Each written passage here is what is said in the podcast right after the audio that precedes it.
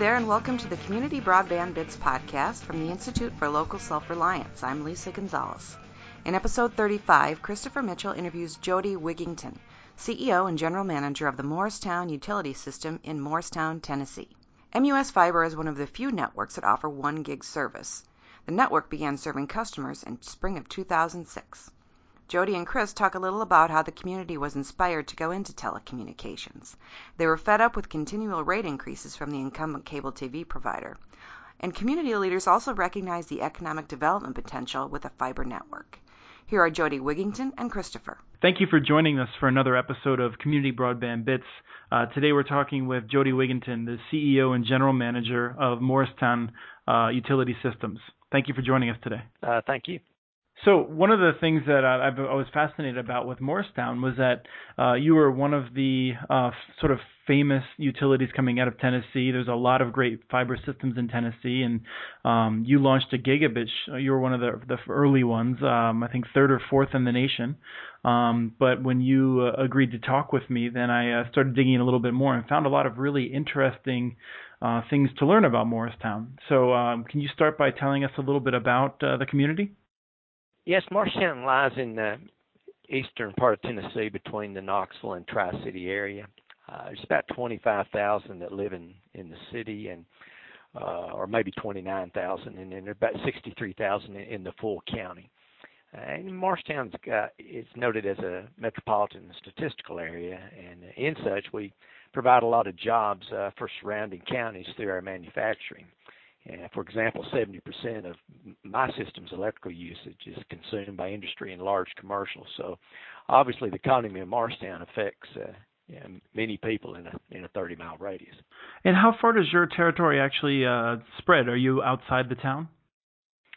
Uh, my electric service area is strictly within the corporate city limits, but I am allowed to serve broadband in uh, into the county, uh, you know, as needed. And most of those most of the infrastructure is, is still within the city right now, but uh, I can go to the county. So you, uh, it's been a number of years. You were one of the earlier ones, a pioneer of the fiber to the home system. Uh, can you tell us why uh, you decided to invest in that technology? City elections back in 2004 brought in uh, mayor and some new council members with the call uh, from the public to do something different about the incumbent cable provider who had uh, consistent rate increases annually and, uh, and and some poor customer service.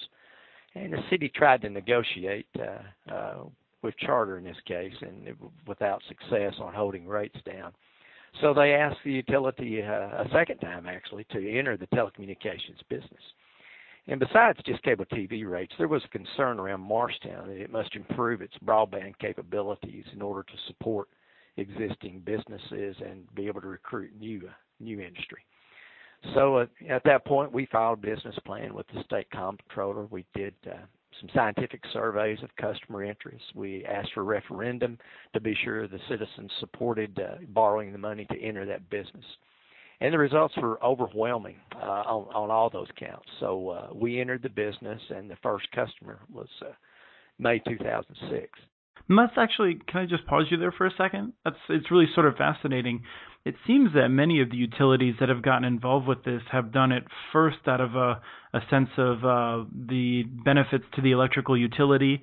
Uh, the plans have often come maybe from an economic development staffer or a group, but but this seems to have come from the elected officials that were just very under that were very excited about what uh, an investment could do for the community. Is that am I understanding that correctly? Yes, I mean they uh, in the background was the economic development. It didn't didn't get the forefront. It was cable TV rates, but but the chamber here in Morristown is is a bastion for industrial uh, industry in, in this region, and we knew that you know we needed to have an infrastructure that was better. In the old days, you, you know at that time Charter really wasn't in internet or telephone and you had AT&T and they were here in the local main office but our industrial parks are built on the periphery of the city and you know they couldn't barely get T1s out there. Mm-hmm. T1's nothing compared to what broadband is today so a lot of industry were complaining about this. So in the background there was a need for advanced broadband in in our industrial parks And you know, again, if you weren't so close to the main office where you could get AT&T service, then you really didn't have much of a broadband product. Okay, so as I understand it, you had some opposition, even though you had widespread public support. There was some significant opposition of uh, the existing cable companies. Well, cable TV on the state level, you know, opposes all municipal entry in, in Tennessee. It is legal for us to do this in, in our electric service area, but they uh, they're the largest annual uh, or largest lobbying groups between AT&T and cable in the total state legislature. So uh, they continually submit legislation that limits the ability of cities like us uh, and communities to secure their own future, be it they strap you financially or they try to limit your service areas and things of that nature. But um, there was opposition, but uh, our local uh, senator and state representative uh, both championed the cause at the national level, and uh, it went through with flying colors. You didn't have to deal with any lawsuits then, at least. That seems to be uh, something that they've done um, to some of the others that they've opposed. No, the, the, we submit the plan to the comptroller. They challenged the plan at the comptroller level, but there were no there were no lawsuits. No. And so then you you started building this network, and uh, you decided to go with uh, fiber to the home rather than cable. I know there was uh, there weren't a lot of fiber to the home systems at that point. So why was that the technology choice? We know it's a I guess it's a no-brainer today. But at that time, you know, both technologies were still being deployed. And uh, the first time we looked at it in the early 2000s, you, you really didn't have fiber to the home, and we weren't comfortable because you couldn't have the broadband without out the fiber. So when it came up the second time, uh, fiber to the home basically was a way to bulletproof the investment for the future. Uh, it's a little more expensive, but not that much more. But and that's already proven true. Here we are, uh, you know, the sixth year into the business, and we're upgrading to the gigabit capability. Uh, you know, and, and we didn't have to touch the fiber network, just change the electronics out on either end. So that that pattern could be repeated going into the future because the fiber's good. It's pretty much unlimited in what it can do. And you know, we're a little bit less in the limelight of, of some of the other cities, but Morristown is is a gigabit city, and so when you do recruiting, it's or for somebody want to run a business out of the home, gigabit is available anywhere on the system. Uh, it does, it's not a function of how far you are from the operations center. Uh, the furthest point could have a gigabit if it, you know, if, if you need it. But, but I tell you in stark uh, comparison to the incumbents, we've only had one mild rate increase in the first six years, and the incumbents, you know, they they play that game of of rate match or some sweetheart deals for a couple of years or or cut individual deals. And we just believe that the uniform rate structure similar to what electric and water is is best. We can assure any telecom customer that they're paying the same rate for the same product as any citizen across the street or in the city. So we think that's the right uh, the right way to do it so let's just let me just reiterate that for a second to make sure people get it. I mean, you've had six years. You've upgraded certainly the the topmost um, capacity to a much faster uh, potential speed. Um, I presume you've also increased uh, speeds over the course of the years, but um, throughout all of that, you've only increased your rates one time in six years, which is um, it, it's incredible. You know, I, I I sort of every 12 months I know I'm going to get a letter from Comcast myself. Well, if you're in, you know, it makes it makes you wonder if we can do this here locally and build a new network, then why was cable TV going up every year? You know, sometimes multiple times. And you know, we we we've done well today. We serve you know 44% of the homes passed, and even a greater percentages of of the businesses in town. And so the, we're cash flow, net income positive, ahead of business plan, and but what you, we think, and our board believes too, that the most important thing we do is provide superior customer service. Uh, you know, and people love that personal effect of it. So we established a local call center with technical support right on Main Street. And uh, we versus customers talking to somebody in another state, another country, and we can can and we do support a personal type service. But with that, we react quickly. If you need to change your product or if you got a new business and, you know, we can roll out stuff in, in a week or so without any long period. So we think that the customer service was, was a big thing.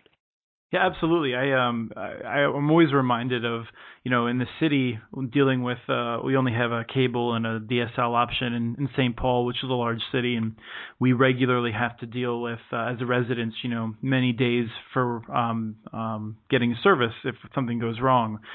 Fortunately, in the city, businesses will get us somewhat faster uh, response time. But uh, I've th- certainly heard stories in some of the rural areas and and some of the smaller towns of of even businesses having to wait multiple days. And if your internet's down, boy, you really need service fast. You you can't wait a week for a tech to show up. So um, that local service is really important.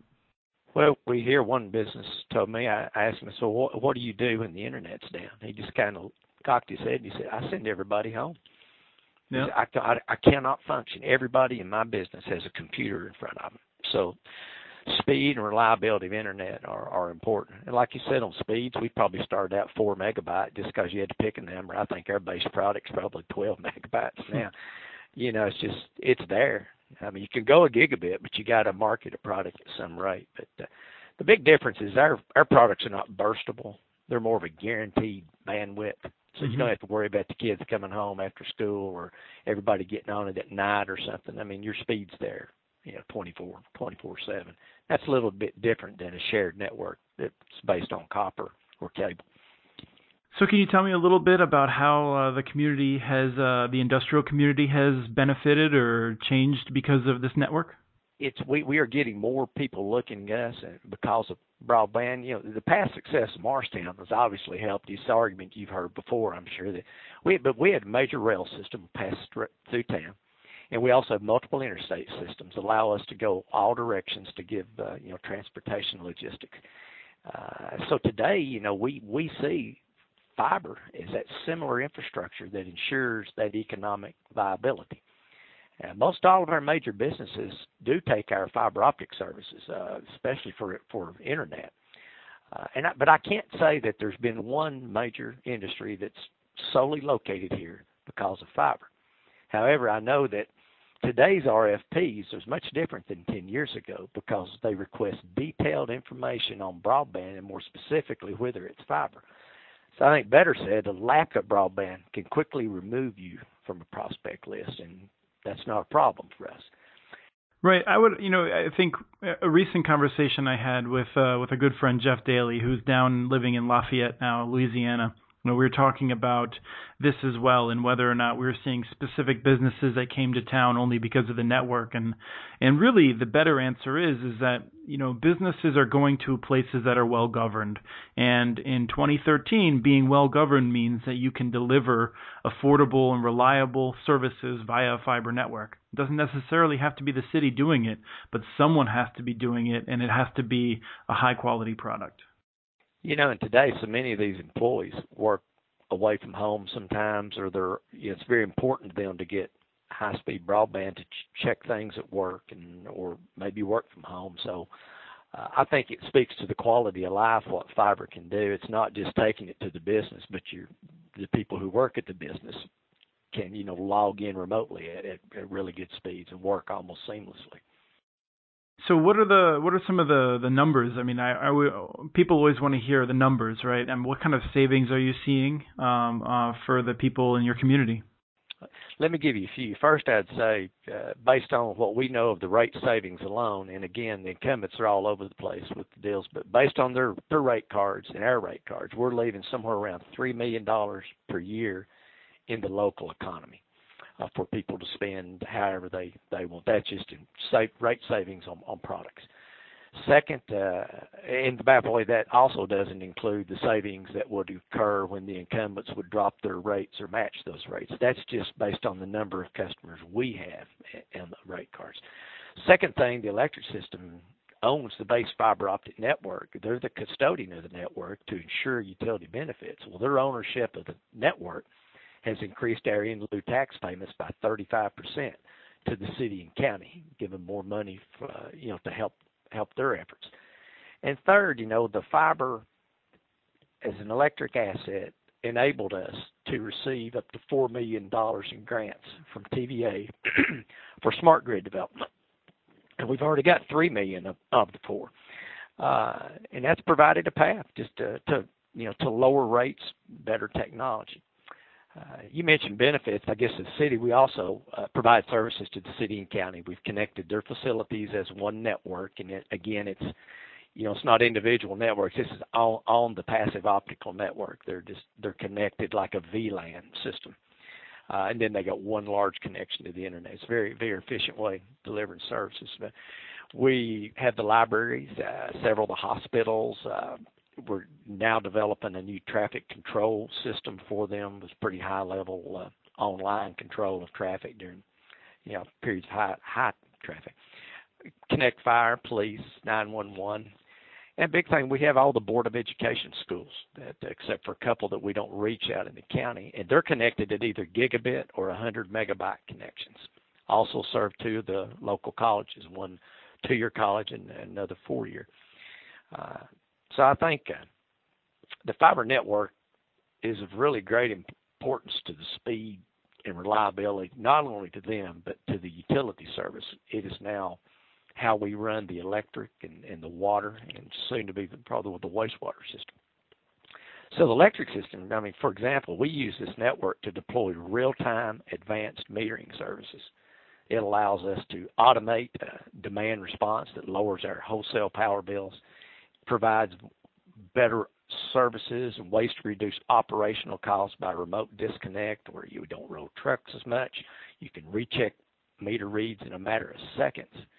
And so the network is really redefining the way our utility provides services and, and conducts its business. And uh, you know, you turn around and you go, "Wow, you know, the future is."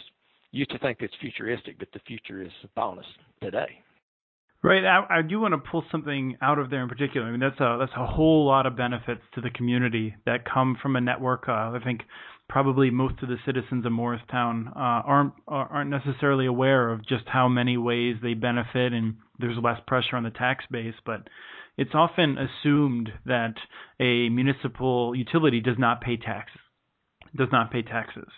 Um, and, uh, and what you were saying is increased uh, the payment in lieu of taxes by 35%. And and I just think it's important for everyone to realize that um, that in fact you do pay taxes um, to support the the local community to benefit local city services.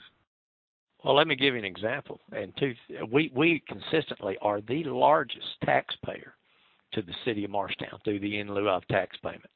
And ironically, TVA is second uh, they're in lieu of. It's directed by the state. Then all of our industries and everybody else, uh, you know, and the the incumbent utility or telecom providers, they they don't pay anywhere near the amount of money that we're putting back in the city. So it it yeah, it's not tax free. It's uh, it's state law, and it's uh, many people probably don't realize it. You're correct. So uh, as we're as we're closing out, the last thing I wanted to talk a little bit about was just um, what what advice you may have for other communities that um, are looking at Morristown and, and thinking, "Wow, how can we how can we do something like that here?" Well, uh, although there's a lot of benefits, you know, telecommunications is a tough business plan for a small community due just to the economies of scale. So I would advise other municipals strongly consider the cost benefits enjoyed of what your electrical and your other services around the city can do. And you know, in, in our case, I mean, you, we ponder now that if we were not in there, uh, the, the cable rates and internet rates would be much higher in the city. So we kind of act as the salt that prevents the incumbents from taking advantage of us. Because, uh, to my knowledge, incumbents have not raised cable TV prices since we entered the business. And uh, you know, and in fact, they too because of our pressure, they've improved their services and their systems, and that's a win-win, you know, for the community. But I think uh, if you want think think to the future, you got to ask yourself some questions. And one is: is fiber optic infrastructure and investment you cannot avoid in the future? Well, where where do you see your community 20 years from now? Will, and will broadband be a requirement for economic development, or is it just a passing fad? So will other cities get these businesses, or will you? And what type of businesses will you get? So you know, when we evaluate projects, that you always try to evaluate do nothing. I don't think do nothing is really a good option. You know, the incumbents have were not here when needed for the community So you ask yourself, do you want to control your own future or or allow them? Because uh, it is now not a entertainment business. It's it's it's essential critical service for businesses. So Morristown, I guess, it, you know, it wasn't my decision, but they did answer yes to those questions. So we've joined this elite, I guess, community of gigabit-enabled cities, and it may sound sexy, but the real benefit is the day-to-day improvements that you see in the quality of life. Businesses are more profitable. There is more economic development, and there's more utility advancements. But I would say it takes political will. It takes making some good decisions with vendors and takes some resolve because it's not an easy business. Uh, and Morristown was fortunate to have a, a, a few champions of the of the cause, including the mayor and some state levels and some community leaders. So I would say those communities probably need to start looking today who who is it out there that could champion that cause for them. Terrific. Well, well, thank you so much for for joining us on Community Broadband Bits. This has been uh, a terrific uh, explanation of of why Morristown built the network and what kind of benefits it's seen. Well, I appreciate the opportunity. Thank you. That was Jody Wigington, CEO and General Manager of Morristown Utility System, visiting with Chris. Be sure to check out the musfiber.net website. In addition to information on their consistent rates, you can find out more about the vision, the strategic plan, and news about the utility. You can also visit muninetworks.org and follow the Morristown tag. We encourage your questions and comments. Email us at podcast at. Follow us on Twitter to learn all about the most recent developments relating to community networks, broadband policy, and telecommunications. Our handle is at CommunityNets. This show was released on February 26, 2013. Thanks to D. Charles Speer and the Helix for their song, Freddie's Lament, licensed using Creative Commons.